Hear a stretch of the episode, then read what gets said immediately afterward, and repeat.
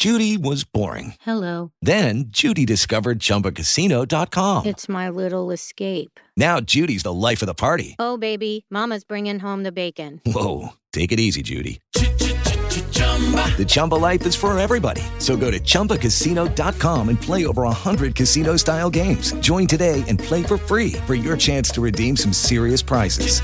chumba ChumbaCasino.com. No purchase necessary. Void where prohibited by law. 18 plus terms and conditions apply. See website for details. Hello and welcome to episode 252 of the UK True Crime Podcast. I'm Adam. Today we are in South London as we hear a story on a familiar theme. An eruption of violence waiting to happen. People knew it would happen, but nothing was done to stop it. But before we get to the story, a huge thank you to all my supporters on Patreon, especially those new members of this exclusive club. That is Andrew Ogden, Adil, Natalie Maxwell, and Linda Feetham. Thank you all so much for your support, which is much appreciated. No adverts today? I'm sorry. I know how you look forward to them every week, so let's go straight to our guest of the month and year game to set the context for today's story. Number one in the UK was All Saints with Never Ever. In the US, it was Savage Garden with Truly Madly Deeply. And in Australia, what a year for music it was. The second top selling album this year was Aquarium from Aqua. No, it really was. I would say that if you're too young to remember it the first time, go and check it out on YouTube. But I think this time, I strongly suggest you don't. In the news this month, it was exciting times as Spice Girl Victoria Beckham got engaged to David Beckham. Those adverts for his whiskey make me laugh every time, don't they you? Is there anything he won't advertise for the right price? And talking of great romances, President Bill Clinton this month said, I want to say one thing to the American people. I did not have sexual relations with that woman, Miss Lewinsky. This month saw the tragic suicide of former Yorkshire and England wicket-keeping great David Bairstow. He was just 46. And in UK true crime news, this month saw the birth of Tia Rigg. At just 12 in Manchester, she was raped and murdered by her maternal uncle, John Madden, who was sent to prison for life. Did you get the month and year? It was January 1998. Tulse Hill is a district in the London borough of Lambeth in South London. The name of the area originates from the Tulse family name, who came into ownership of farmland in the area during the Commonwealth period in the middle 1600s. More recently, the area was thrust into the headlines when following the London bombings of July 2005. A police surveillance operation was conducted on a block of flats in Scotia Road, a recently developed area of Tulse Hill. Terrorist Osman Hussein was linked to a flat in the housing block. The Brazilian man Jean Charles de Menezes was also a resident in the same block and was of course fatally and wrongly shot at Stockwell tube station by the police who had been tracking Hussein. Tulse Hill and its surrounding areas are also locations in novelist Mark Billingham's crime book In the Dark. But that was, of course, fictitious, and today's case is tragically a very real one. Daniel Joseph was 18 years old when we joined the story, and he suffered with severe learning difficulties. He was both deaf and mute, having as a baby developed an ear infection, which became progressively worse to the point where he became completely deaf. His family was a large one with nine brothers and sisters, who were all able to study and prosper, while Daniel drifted off course and he struggled academically. He was unable to speak and he struggled to learn to the extent that he never managed to read or write properly. He did manage to learn sign language, but was constantly met with obstacles related to his hearing impairments. It affected him socially too. These were very different times. And for example, he wanted, like the rest of the children, to play football, but the other players could not cope with his deafness, so he didn't play football with them.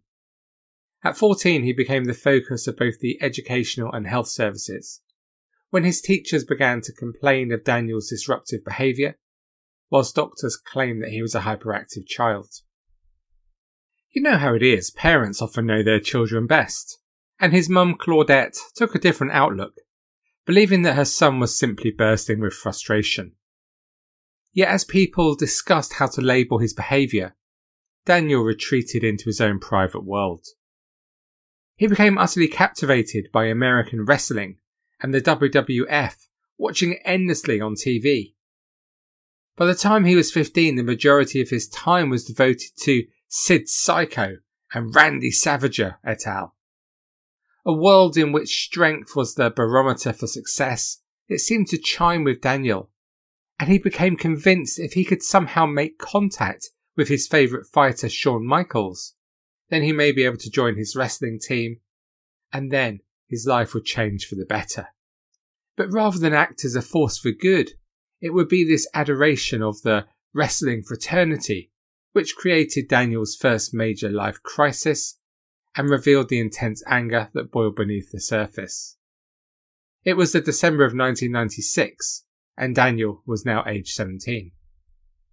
He had followed his hero's movements constantly, so when he heard that Shawn Michaels was to make an appearance at the London Arena for a bout, Christmas really had come early for him.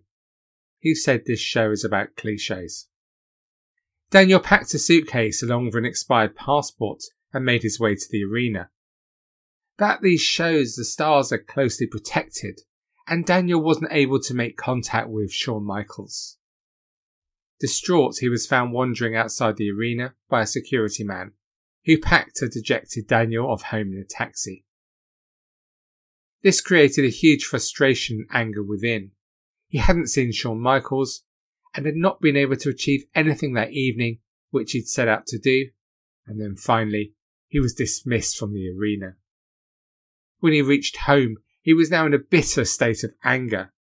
He became agitated, pushing one of his brothers, and he even began to threaten his own mum. Claudette was alarmed and she called the police, before they in turn called the doctor. The doctor witnessed his explosive and seething anger and advised that he be immediately admitted to hospital. This hospital would become Daniel's home for the following 18 months, where he resided in a specialist unit for the deaf and mentally ill in Tooting, South London, run by the Pathfinder National Deaf Service. He was eventually released in August 1997. Daniel left the hospital having been diagnosed as psychotic, the doctors claiming him to be, I quote, thought disordered, and expressing paranoid delusions. He was prescribed a drug called risperidone, apparently recommended for acute and chronic psychosis. In tandem with this, he was provided excellent community care and given a place in the Ian Colley Hostel for the Deaf in Wandsworth, with follow up appointments in Tooting. A community nurse and a social worker were assigned to keep an eye on him and help him with any needs he might have. However, two fundamental problems did surface. Firstly, the mental illness which he'd been diagnosed with was the type that paradoxically caused him to actually reject the support he was receiving. And after less than a month, he walked out of the hostel and went to live back with his mum and started to miss his appointments. The second major problem was, and it may be a familiar one to some of you listening, that nobody could make a decision regarding who was actually responsible for Daniel. Some believed he belonged to Lambeth Healthcare, whose patch he was in whilst living with his mum. Lambeth Healthcare, however, claimed that he belonged to Pathfinder due to his deafness and because the Ian Colley Hostel was in their area. Shrouded behind all of this, though, were Lambeth Social Services, who were also responsible for Daniel, but they believed that the primary responsibility lay at the door of either Pathfinder or Lambeth Healthcare. How often have we heard of similar such malfunctioning like this? A complete blurring of the lines and accountability. There was more confusion added to the mix when in November 1997 Daniel moved once again, meaning that he was now technically on the patch of a fourth authority, Bethlem and Maudsley. This move from his mum's address saw him make, on the face of it, a most unlikely alliance with a 57 year old single woman named Carla Thompson. But Carla, like Daniel, understood how it felt to be marginalised in society. Perhaps this was why she felt inclined to help others who found themselves in similar positions. What cannot be in question was her kind heartedness and her willingness to step in and offer help and support to those who needed it, when it would be far easier to follow much of society and turn a blind eye to those embroiled in difficult situations in their everyday lives. Her genuine helpful nature had perhaps in part been forged from her own traumas and difficulties throughout her own life. She'd worked as a copywriter until the mid 1980s, until she suffered a serious breakdown. She spent time after that in the care of a London hospital and eventually emerged from here with a profound but rather eccentric faith in God. She was left to fend for herself, another example of someone who had passed through the system only to be abandoned once they'd emerged from it, regardless of whether or not she actually needed additional support. Carla transformed her ground floor council flat into a type of improvised church. It was here that she read the scriptures, drank heavily, and played the guitar. A quite unique and eclectic mix that offered her own inimitable form of kindness and shelter to a range of stray people that she had a tendency to befriend. If I see you at CrimeCon, do please ask me about my experience of being befriended by a cult in Amsterdam in the red light district. It's a story. It was thought that Carla had even baptized several of these people in her bathroom, emphasizing her staunch beliefs and dedication to her faith. Her flat had become known locally as a refuge for the destitute. But in many respects, Carla's unwavering belief in God exposed Daniel to a cruel irony. Carla was utterly convinced that God could resolve any earthly problem, whether it be food, water, or clothes. God would always step in and provide. As an example, when one of her dogs was seriously ill and dying, she hid him in a cupboard to prevent the RSPCA finding him, because it was to Carla's mind God's decision whether or not the animal should live or die. In a similar vein, she started to drip feed Daniel with the same mantra that it was not for doctors to cure him, and that it was pointless relying on tablets and prescribed drugs to help him. Daniel's life had certainly not experienced any upturn in fortune since he began his medication, and so possibly he thought that Carla may have been right. In any eventuality, he heeded her words, and sometime in November 1997, he did summon the assistance of the Lord and ceased to take his risperidone. This meant that the drug induced plug which had helped his body resist his illness began to erode, and the psychosis, little by little, began leaking back into his system. He began to display his violent tendencies once more, and physically he began to change too. He stood an imposing six foot seven tall, but was beginning to look thin and withdrawn. One episode in Carla's flat demonstrated how his anger appeared to be engulfing him once more. Daniel's stepdad was visiting him, and Daniel lost his temper with him. Suddenly, Daniel leapt up and locked his arms around his stepdad's neck, much like how Shawn Michaels would do in the wrestling ring, and began to punch him. In an effort to stop the attack, Carla burst into prayer, which bizarrely seemed to hypnotically make Daniel fall to his knees and stop the assault. It would have been amusing if it wasn't quite so serious. Daniel had also started a relationship with a girl named Kirsty, another of those rescued by Carla and living in the flat. Kirsty and Carla were soon instrumental in helping Daniel to escape to another flat, this time in Streatham, in response to Daniel's mum trying to have him sent back to hospital after she realised that he was spiralling out of control. He and Kirsty set up home here, but soon his behaviour became too irrational and bizarre for even his girlfriend, and she quickly fled the flat, moving again back to Carla's place in Tulse Hill. Daniel had frightened Kirsty because he'd become obsessive over assembling hordes of weaponry, which included hammers and knives, and he would leap around the rooms without warning, aiming kung fu kicks at the walls. When Daniel realized that Kirsty had fled the Streatham flat, his anger rose to the surface once more. Armed with a hammer, he followed her to Carla's, well aware that that flat would be the only place she would have escaped to. His intention was apparently an amicable one, intending only to retrieve his TV set. But the fact he had armed himself to do this was a huge cause for concern and revealed much about his current state of mind. Daniel's mum, Claudette, was frantically worried she could hear the alarm bells ringing loudly and clearly. She was becoming distraught that nobody seemed to be happy to take responsibility for her son's welfare. Finally, though, a nurse from Lambeth Healthcare agreed to visit Daniel at Carla's address, despite this not technically being in her domain. The nurse noticed that Daniel had stopped taking his medication and that worryingly others in the flat were drinking and using drugs on a regular basis. The nurse arranged for a specialist registrar, Simon Edgar, to visit Daniel. And in December, Edgar sat in Carla's front room with an audience of six others and two dogs and tried to assess him. He noted that Daniel was still maintaining ideas of a grandiose nature and that his sign language was conducted in a very fast and erratic manner.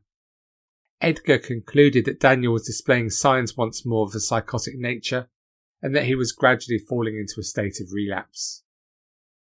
Carla, however, on behalf of her erratic and vulnerable lodger, told Edgar that he was actually doing well, and she was ultimately able to convince the doctor that Daniel should remain living with her, if only to concrete some form of stability into his otherwise chaotic lifestyle.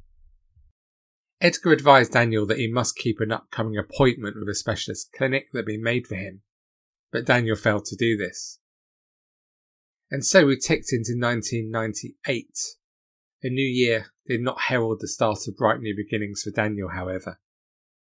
His mum had made some form of breakthrough when she was able to persuade his care workers to hold a case conference, where on the 8th of January it was decided he should be taken into the Maudsley Hospital. By 19th of January, though, this still had not happened, and there he was, still residing at Carla's, but growing increasingly unstable. At this time, the Lambeth healthcare nurse who had seen Daniel previously wrote to the Maudsley service and warned them starkly that Daniel's mental state and general behaviour was deteriorating fast and only urgent intervention could help. But this tragically never came. Only three days later, on Thursday the 22nd of January, at just before 8am in the morning, Daniel began to kick in the door to Carla's flat. He strode into her bedroom where Carla was still sleeping. He grabbed her by the hair and dragged her to the floor before unleashing a tornado of unadulterated violence. He set about his victim with his fists and feet. You recall that he was six foot seven and clearly Carla stood little chance of any type of escape. Perhaps mercifully, Carla soon lost consciousness, and at this point Daniel began hurling her around the flat, smashing up tables and chairs, only pausing intermittently to beat her further. He lit a piece of paper and attempted to set fire to Carla's hair, but this failed. This angered him further, and induced him to commit a truly horrendous act. He fetched a tow rope and tied it around Carla's neck. He then towed her naked body outside to the car park. By now, emergency calls had been made to the police as neighbours had heard the commotion in the flat. Daniel had left Carla in the car park and broken down the door of a second flat, that of Carla's neighbour and friend, 53 year old Agnes Eroom. He battered her senseless before carrying her out into the car park where Carla still lay. He then tied her by the neck to Carla while stamping on and kicking them both as they lay helpless on the ground. When the police arrived at the ghastly scene, it took them 20 minutes to arrest Daniel as he attacked them with the length of the drain pipe. While the police awaited backup, Daniel climbed onto a car roof and began jumping up and down on it, whilst he beat his chest and grunted loudly. He was finally detained through the use of CS spray and the police wrestling him into a van before depositing him at Brixton Police Station. Deep into the night, though, he was still a seething pit of anger and violence. Leaping around his cell, he aimed kicks at the door and grunted and screamed profusely. Over the course of the weekend, his violence had still not lapsed, and it would take 27 police officers in three vans to escort him to Broadmoor. He was strapped to a stretcher and heavily sedated. Yet even so, he still managed to bend his handcuffs out of shape. Meanwhile, back in South London, the two victims of his violence were both suffering horribly. Agnes, who was so randomly pulled into the chaos, had suffered a heart attack on the ground where she had been discarded. She was forced to spend a week in intensive care and survived, but had broken bones in her face, serving as a painful reminder of this shocking incident. Carla, sadly, was less fortunate. The woman who had taken Daniel in and done so much to try to help him had suffered over 50 injuries in the appalling attack and died in hospital the following day. Broadmoor Hospital was forced to hold a magistrate's hearing within its walls for the first time in its history. Their patient was deemed simply too violent to risk taking to a magistrate's court elsewhere. When you consider some of the violent offenders that Broadmoor has dealt with down the years, this really does emphasise just how dangerous Daniel Joseph was considered. The case moved to trial, and in July 1998, Joseph pleaded guilty to the manslaughter of Carla Thompson at the Old Bailey. Now, as a 19 year old, he was sent to Broadmoor Hospital indefinitely. Whilst the court proceedings were relatively straightforward, the aftermath of the killing of Carla and how it could have been avoided revealed many of the usual dismal failings from several different authorities. The Lambeth, Southwark, and Lewisham Health Authority announced that an independent inquiry would be carried out to be chaired by a QC. A spokesman for the Health Secretary perhaps offered an early insight into what the report would uncover when he stated that the policy of community care had failed too many patients who'd been given too little support. The case resonated strongly within the sphere of mental health provisions. Marjorie Wallace, who was the chief exec of the mental health charity SANE, was scathing in her comments as to how Daniel Joseph and his condition had just been allowed to fester and worsen to such deplorable levels. She said, This is the most shocking case to date of preventable death. Not only does it show the absurdity of a system that cannot keep track of one patient, but also the huge waste of money and resources with what appears to be a predictable and tragic outcome. One good professional relationship was all that he needed. She laid out the fundamental issues which had created this recipe for disaster in allowing Joseph to live with Carla and go without his treatment, particularly when considering that his mum was calling for him to be readmitted to hospital. In September 2000, the report of the independent inquiry team was published. It revealed that the lack of a coordinated aftercare plan and poor communication between three health authorities and the Pathfinder Psychiatric Service of Deaf People had contributed to the murder of Carla Thompson. It stated that the levels of aggression he had demonstrated could not have been predicted, but it added that his obsession with WWF wrestling was well known and this could well have been relevant in the horrifying way in which he killed Carla.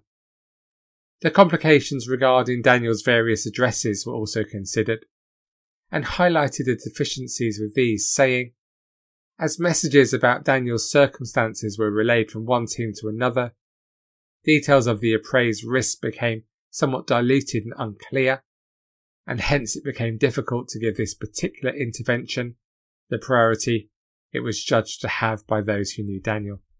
At a press conference, the chief exec of Merton, Sutton and Wandsworth Health Authority and representative of all the agents involved accepted their joint responsibility for what had happened. She said steps have now been taken to ensure that a tragedy like this never happens again. She explained some of the changes which had been made in light of what had happened.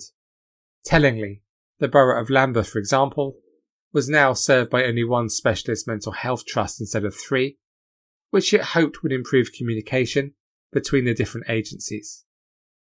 It was also concluded that specialist services for deaf people did not have the priority they deserved on the NHS executive agenda. Daniel Joseph's mum, Claudette, revealed that her son was very, very sorry for what had happened. And perhaps this understanding of remorse was some kind of step in the right direction. We can only hope also that the many recommendations which the inquiry suggested for improving the services for mentally ill deaf people do indeed help to prevent these terrible, essentially avoidable deaths from occurring in the future. So, what do you make of what we've heard today? I appreciate that looking after people in the community is challenging in so many different ways. And I don't like to go into the details on the reports after another needless death. But there is no getting away from the fact that the violence we heard about today was totally avoidable. And what about Daniel in the 20 or so years since these events took place?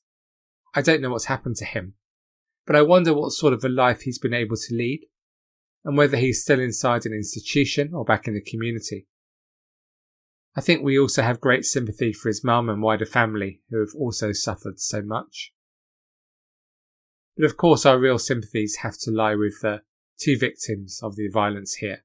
That's Agnes and Carla, the two neighbours. Both must have been utterly terrified during the sustained assault.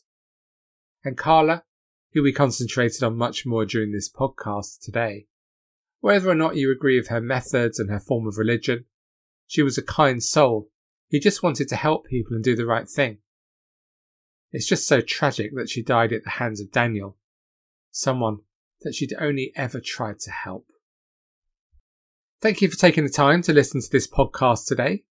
To discuss this story or any other aspect of UK true crime, please head to the Facebook group where you can find over 70,000 of us and have a jolly old time. And to support this show and catch all the bonus episodes, just head to patreon.com slash a UK true crime, all for as little as a second hand face mask a month. And please don't forget to get your copy of The New Millennium Serial Killer, The Untold Story of Christopher Halliwell, which is the first book published by my book publishing company I set up with Cat earlier this year, Crime Publishing Network. So you can get it at Amazon or direct at crimepublishingnetwork.com. So that is all for me for this week. I'm off into the garden in my fake leopard skin thong to enjoy the last of the summer. So, on that marginally erotic bombshell, until we speak again next week, please do take it easy despite all the others. And most of all, please stay classy. Cheerio for now.